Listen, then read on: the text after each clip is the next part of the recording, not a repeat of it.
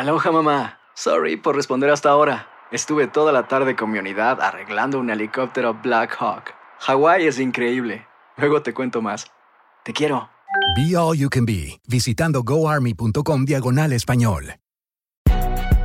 Si no sabes que el Spicy McCrispy tiene Spicy Pepper Sauce en el pan de arriba y en el pan de abajo, ¿qué sabes tú de la vida? Para, pa, pa, pa. Mm-hmm.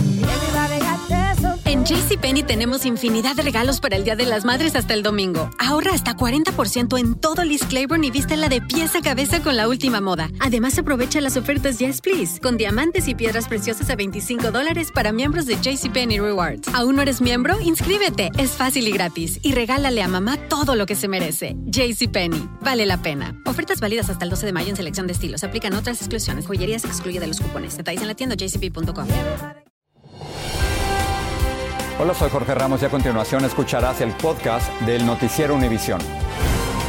El programa de noticias de mayor impacto en la comunidad hispana de Estados Unidos.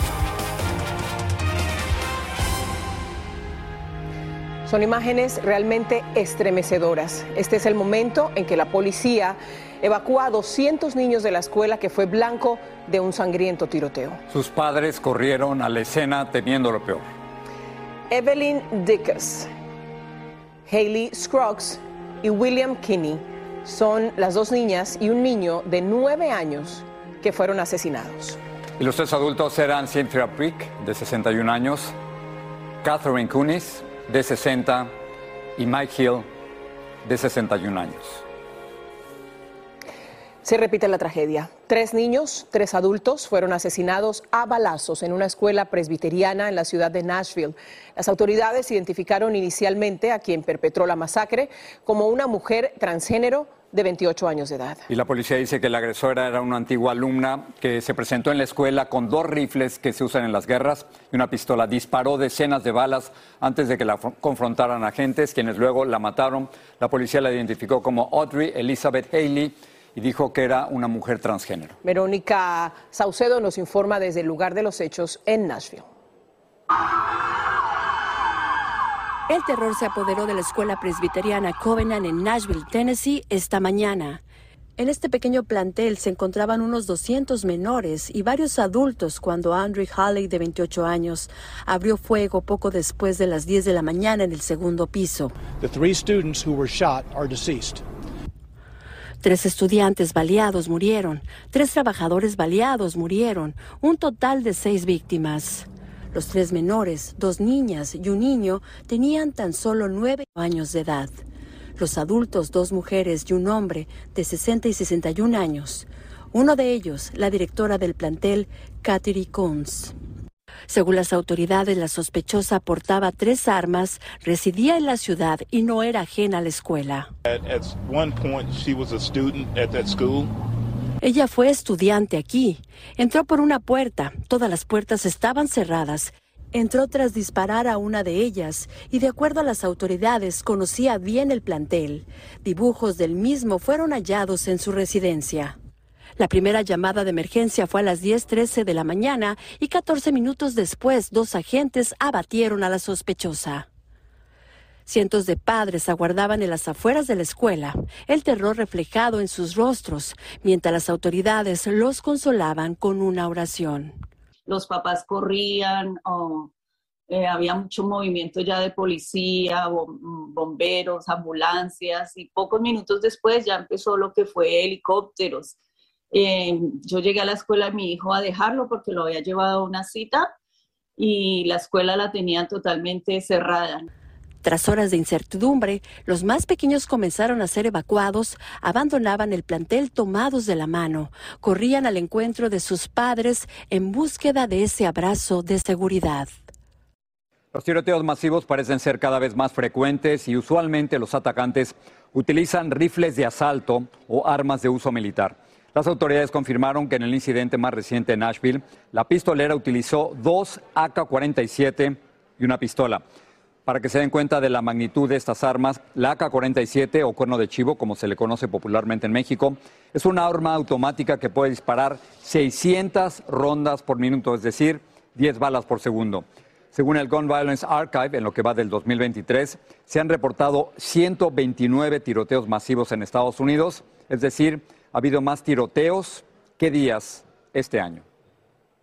129 tiroteos en lo que va corrido del año. Es que lamentablemente, Jorge, esta matanza hace parte de una interminable cadena de hechos similares en todo el país. Y algunos demasiados están afectando desde las escuelas primarias y secundarias hasta las mismas universidades. Marlene Guzmán nos habla de la magnitud de la tragedia que, está causando, que están causando las armas en los centros de estudios en Estados Unidos. La tragedia en la escuela de Nashville, Tennessee, este lunes sacude una vez más al país aumentando la preocupación ante la creciente tendencia a los tiroteos escolares. Sucede a solo dos meses de cumplirse el primer aniversario luctuoso de la peor matanza escolar en Texas, que enlutó para siempre a la pequeña ciudad de Uvalde aquel 24 de mayo del 2022, cuando un hispano de 18 años con rifle de asalto en mano irrumpió en la primaria Rob e indiscriminadamente acabó con la vida de 19 estudiantes y dos maestras. Le da a uno tristeza, le da a uno ganas de apagar la televisión porque sabe bien exactamente lo que está pasando la mamá o el papá de ese niño. En lo que va de este 2023 ya se han registrado más de 15 balaceras en instituciones educativas, contando una de las peores este año. Ocurrida en la Universidad Estatal de Michigan, en la que murieron tres personas también la semana pasada, en solo dos días, se vivieron momentos de pánico en dos preparatorias del área de Dallas, Texas. La última el 22 de marzo, mismo día en que en la secundaria East High, en Denver, Colorado, un alumno de 17 años atacó a balazos a miembros del personal administrativo tras detectar el arma al pasar por el registro de seguridad en la escuela. Este 2022 pasó a la historia como uno de los años con el mayor número de tiroteos escolares, siendo la matanza de Uvalde la más mortífera en la nación el año pasado. Pero esta amenaza para el futuro de este país ha sido notablemente recurrente. En el 2022 se registraron más de 300 incidentes en universidades preparatorias y primarias, marcando un nuevo récord. El 24 de octubre del mismo año, la secundaria de artes escénicas en St. Louis fue escenario de una tragedia similar. Un exalumno de 19 años con un rifle semiautomático abrió fuego contra varios estudiantes, matando a dos e hiriendo a siete. Hechos que reviven el dolor y coraje de las familias de las víctimas de masacres, como la de Parkland en Florida. Harto de decirlo. Harto. Que se vayan al ya. ¿Cómo es posible que esto suceda? Con tanto que hemos dicho y con tanto que hemos hecho. En Uvalde, Texas, Marlene Guzmán, Univisión. Y hasta aquí la tragedia de Nashville. Y ahora, ya que hablamos de tiroteo, cinco jóvenes fueron baleados frente a un restaurante en Milwaukee, Wisconsin, esta madrugada. A los cinco los llevaron al hospital para tratarles heridas que no amenazan sus vidas. Otro ataque también a balazos en Minnesota dejó a seis jóvenes heridos en la localidad de Brooklyn Center. Cuando la policía llegó a la escena, los heridos ya habían sido atendidos en un hospital y se espera que se recuperen de las heridas. Los investigadores encontraron más de 50 casquillos de balas y están buscando al sospechoso o a los sospechosos de este ataque. vamos a cambiar de tema, Isla, porque hoy volvió a reunirse el jurado que investiga si Donald Trump hizo pagos ilegales a la actriz porno Stormy Daniels. En Nueva York está Peggy Carranza con lo último sobre la sesión de hoy. Adelante, Peggy. Hola, ¿qué tal? Buenas noches. La información que tenemos es que la sesión por el día de hoy de este gran jurado habría culminado. Sin embargo, como saben, ellos operan de forma secreta, por lo que nada es definitivo. Lo que sí es que se desconoce cuándo podrían votar en torno a una potencial acusación contra el expresidente Donald Trump. Hoy ellos habrían escuchado por segunda vez el testimonio de un aliado precisamente del exmandatario. Se trata de David Pecker, él es ex editor del tabloide National Enquirer, quien supuestamente habría coordinado el supuesto pago que habría hecho el exmandatario precisamente para silenciar a la actriz porno Stormy Daniels. Todo esto ocurre mientras ha escalado precisamente la retórica del expresidente, como saben, durante el fin de semana en su rally en Texas, donde llamó a quienes lo investigan escorias humanas. De hecho, aquí el fiscal Alvin Bragg de Manhattan ha recibido incluso amenazas de muerte, por lo que hoy líderes comunitarios, incluyendo el demócrata, el congresista Adriano Espaillat, condenó estas amenazas. Regreso con ustedes. Muchas gracias, Peggy. Vamos ahora a pasar a temas migratorios. El presidente Biden recibió una advertencia de parte de su propio partido. Un grupo de legisladores demócratas le pidió no reanudar la detención de familias indocumentadas que cruzan la frontera, argumentando que no es una política eficiente. La advertencia le complicaría las cosas a Biden, que intenta frenar las oleadas migratorias. Además, podría ser un indicio de una posible división interna que podría afectarlo si intenta postularse a la reelección. Pedro Rojas nos amplía. Lisette Maricruz Hernández es una madre salvadoreña que llegó a la frontera de Reynosa, en México, con la esperanza de ingresar a Estados Unidos. Pero al enterarse de que el gobierno del presidente Biden la podría detener junto a sus hijos por cruzar la frontera, le genera mucha preocupación. Nos han robado, nos han estafado, nos han amenazado, de todo nos ha pasado aquí. Un grupo de 19 senadores demócratas enviaron una carta al presidente Biden en la que enfatizan le instamos a que aprenda de los errores de sus predecesores y abandone cualquier plan para aplicar esa política fracasada. Congresistas demócratas se han unido al llamado de alerta. Para mí, Biden tiene que hacer lo correcto y detener familias no es correcto.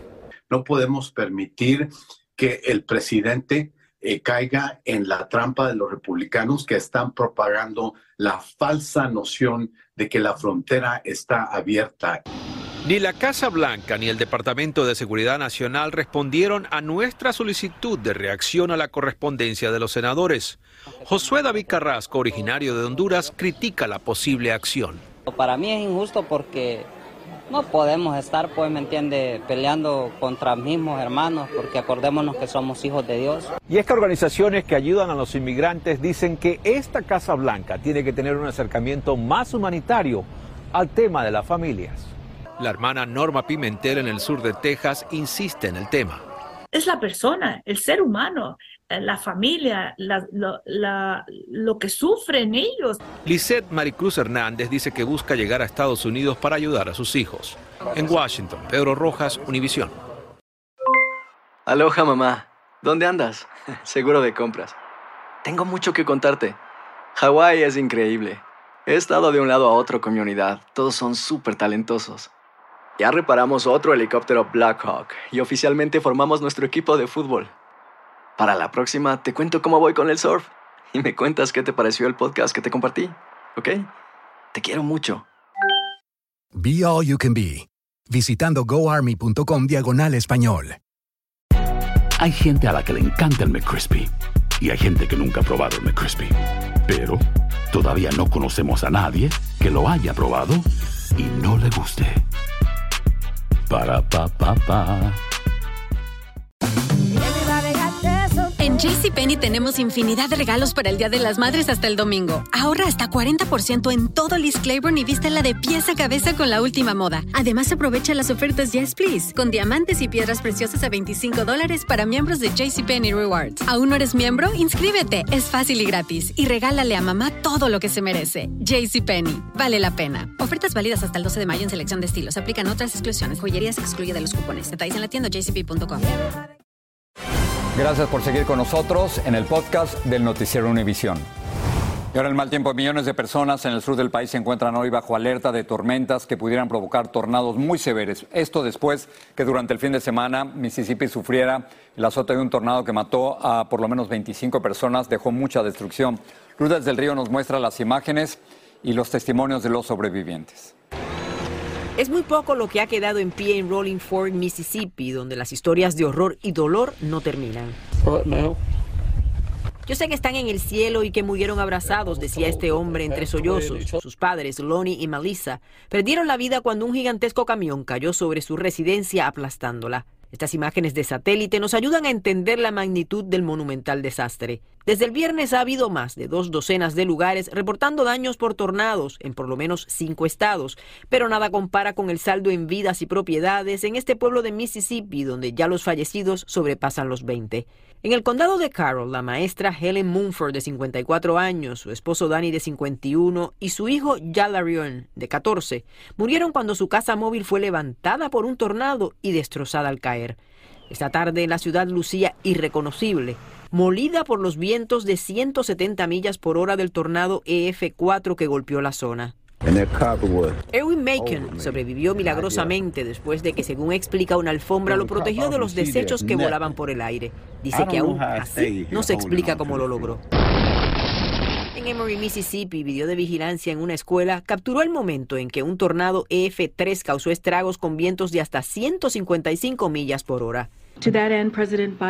El presidente Biden aprobó una declaración acelerada de desastre para Mississippi el domingo por la mañana y ordenó que se pongan a disposición fondos federales para apoyar los esfuerzos de respuesta de emergencia en las áreas afectadas, dijo hoy la portavoz de la Casa Blanca. Mientras tanto, en Georgia, árboles arrancados del suelo, escombros por todas partes, todo esto después de una serie de tornados que pasaron por allí durante la noche.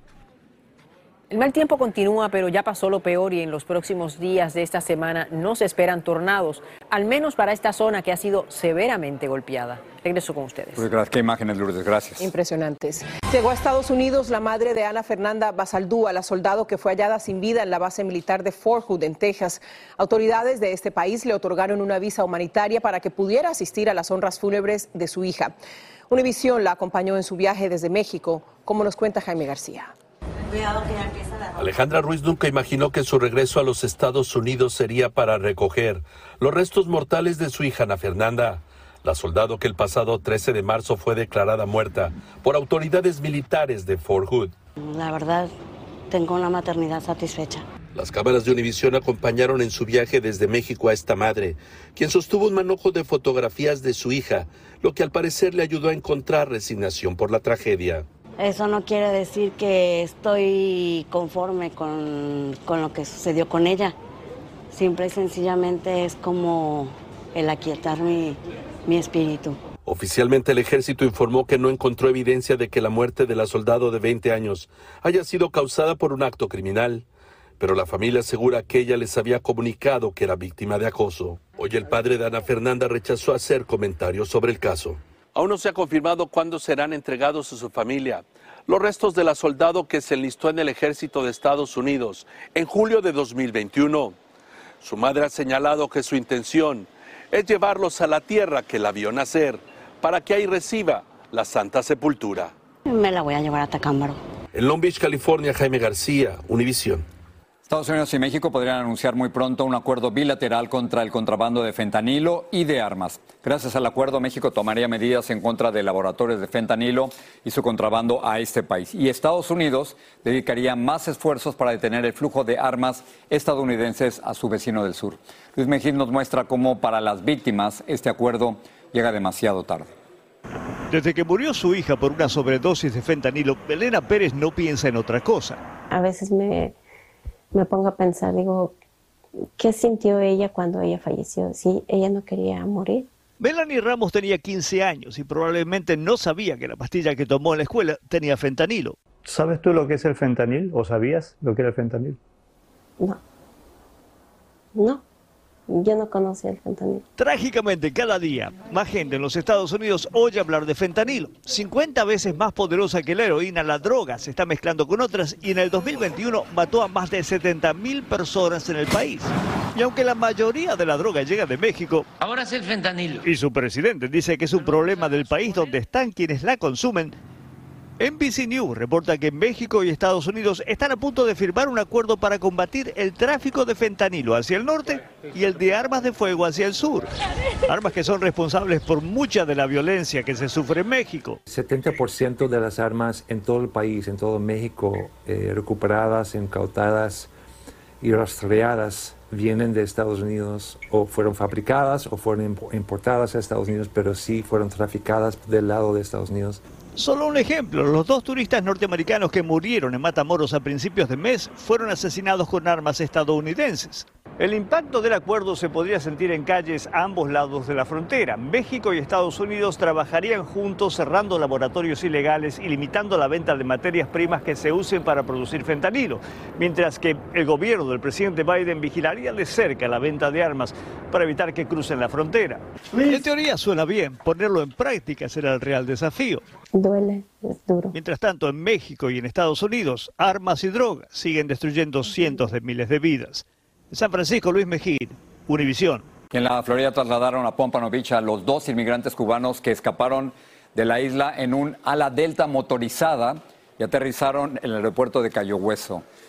David López, Alfonso e Ismael Hernández fueron puestos en cuarentena en un centro de detención migratoria y en los próximos días tendrían una audiencia judicial para una posible petición formal de asilo. A ver, Ile, cuando yo era niño, yo veía a Chabelo por televisión, ¿no? Era el amigo de todos los niños, esa era la frase. Y esos pocos programas en que toda la familia los podía ver junta y yo no me lo perdía nunca con Bueno, mis hermanos, ¿no? Te confieso que en Colombia yo tampoco me los perdía. Pero bueno, Chabelo murió este fin de semana y eso sí dejó decenas de personajes con un humor único y una voz muy particular. Y Sandra Argüelles nos muestra cómo todos recordamos a Chabelo. Javier López logró lo que casi nadie pudo, ser el amigo de todos los niños de América Latina al darle vida a Chabelo. Durante 48 años su programa fue el más visto en la televisión abierta.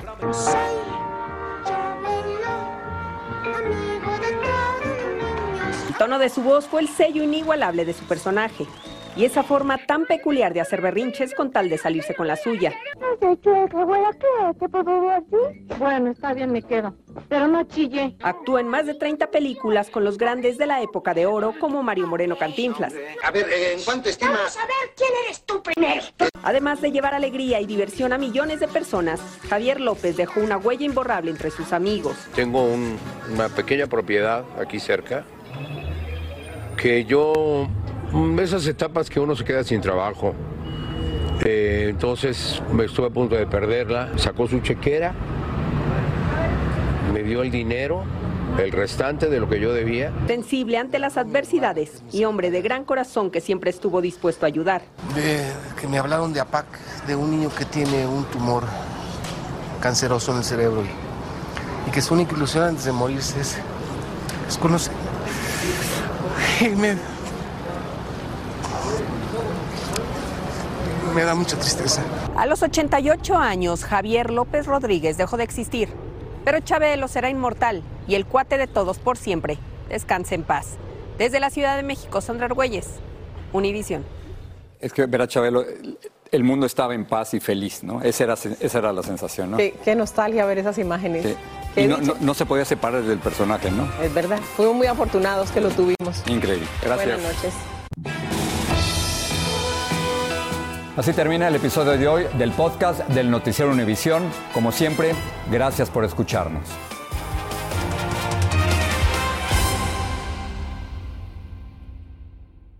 Aloha mamá. Sorry por responder hasta ahora. Estuve toda la tarde con mi unidad arreglando un helicóptero Black Hawk. Hawái es increíble. Luego te cuento más. Te quiero. Be All You Can Be, visitando goarmy.com diagonal español. Si no sabes que el Spicy McCrispy tiene Spicy Pepper Sauce en el pan de arriba y en el pan de abajo, ¿qué sabes tú de la vida? Para, pa, pa, pa. JCPenney tenemos infinidad de regalos para el Día de las Madres hasta el domingo. Ahorra hasta 40% en todo Liz Claiborne y vístela de pies a cabeza con la última moda. Además, aprovecha las ofertas Yes Please, con diamantes y piedras preciosas a 25 dólares para miembros de JCPenney Rewards. ¿Aún no eres miembro? Inscríbete. Es fácil y gratis. Y regálale a mamá todo lo que se merece. JCPenney. Vale la pena. Ofertas válidas hasta el 12 de mayo en selección de estilos. Aplican otras exclusiones. Joyerías excluye de los cupones. Detalles en la tienda jcp.com.